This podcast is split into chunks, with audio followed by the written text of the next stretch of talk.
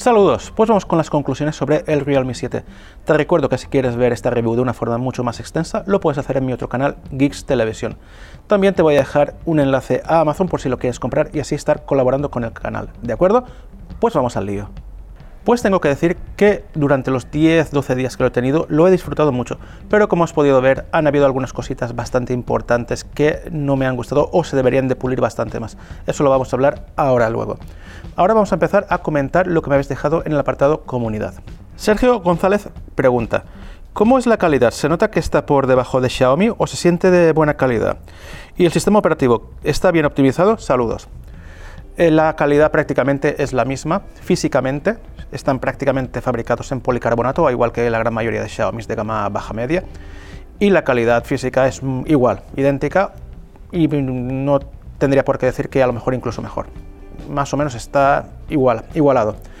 El sistema operativo fluye perfectamente. ColorOS, que es la capa de personalización, rinde muy bien en estos terminales. Matías González pregunta: ¿qué tal la calidad de colores y lo resistente que es el celular a una caída? Saludos.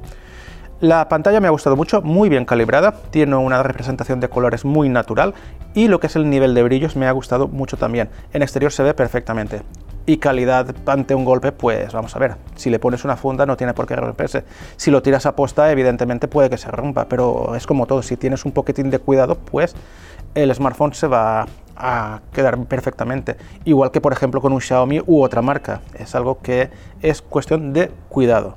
Pues vamos a empezar con lo bueno, y una de las cosas que más me ha gustado es la calidad de la pantalla, como he dicho antes, está muy bien calibrada, aunque como visteis en el vídeo que hice del desempaquetador le quité un poquitín de color cálido para que fuese un poco más igualado, pero la naturalidad del color es muy buena y lo que es la luminosidad en exteriores es muy buena. Otra cosa que me ha gustado es que el sonido del altavoz es bastante bueno, y otra cosa que me ha gustado mucho y comentaré luego más detenidamente es la velocidad de carga de la batería, es rapidísimo. Otra cosa que me ha gustado es el motor de vibración, vibra mucho y se escucha sin ningún problema. Y otra cosa que me ha gustado mucho, el sensor de huellas funciona muy bien, al igual que el reconocimiento facial, lo hace de maravilla. Otra cosa que me ha gustado es aparte en la pantalla, que es a 90 Hz, se nota muchísimo la fluidez y a esta velocidad la batería dura muchísimo también. Otra cosa que me ha gustado mucho es que he recibido hasta 3 actualizaciones del sistema operativo, algo que es de tener muy en cuenta. Otra cosa que me ha gustado mucho es el rendimiento en global, fluye muy bien, es muy eléctrico, los menús se mueven perfectamente, las pantallas se cambian a toda velocidad.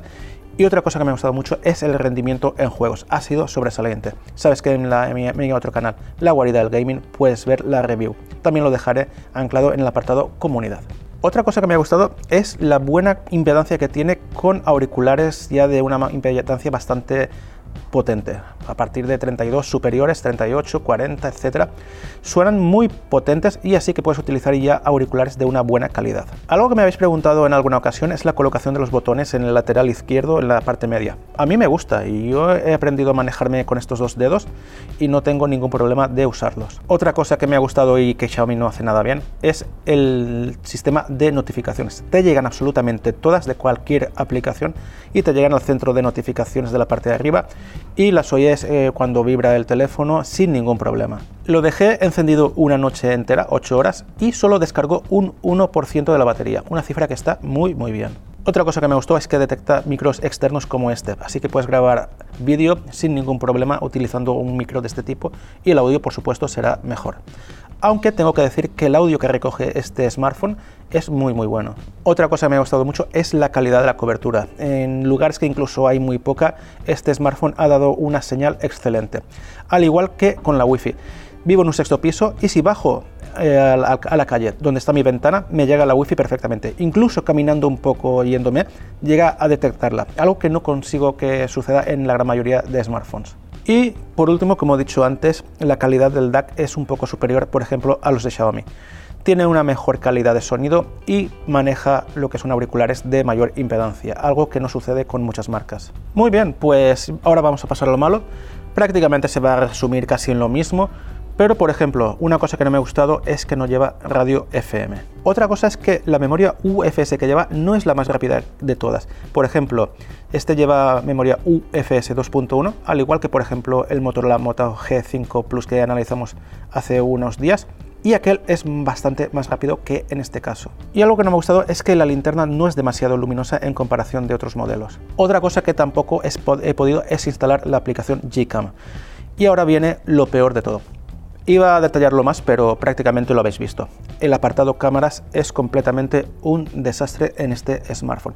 Vale que por el día puedes tomar buen vídeo grabando a 1080×30 y por el día puedes tomar unas fotos bastante decentes, pero la grabación es terrible en general y por la noche es ya algo vergonzoso. La calidad de fotografía también por la noche es un auténtico desastre y no es digno de un teléfono de este precio y de este modelo y de la calidad que tiene en los otros apartados. Y ahora un apartado que me ha gustado mucho y es la duración de la batería. Lo he medido tanto a 90 Hz como a 60 Hz y casi me ha dado unas cifras similares. A 90 Hz me ha durado 11 horas 45 aproximadamente casi todo el tiempo. Y a 60 Hz me ha durado unas 11 horas 50-55 y ha estado muy cerca de las 12 horas, una cifra que es excelente. También he comentado que me ha gustado mucho lo que es la carga de la batería, ha sido muy rápida y las cifras han sido las siguientes. De un 0% en media hora ha llegado a cargar un 60%, en llegar al 50% tarda 25 minutos. En una hora nos carga al 100% y en desayuno evidentemente está en una hora cargado, algo que está muy bien. De acuerdo, pues no sé si me habrá dejado alguna cosa, si es así no olvides preguntarlo y lo responderé lo más pronto posible. Y de nuevo te quiero agradecer la confianza depositada en estos 5 años y animarte a que sigas conmigo durante muchos años más, ¿de acuerdo? También comentarte que tienes un enlace de Amazon por si lo quieres comprar y así colaborar con el canal. Y si me das un me gusta, pues te lo agradeceré mucho. Y si te suscribes al canal, no olvides activar la campanita y compartirlo con tus amigos y redes sociales, ¿de acuerdo? Un saludo.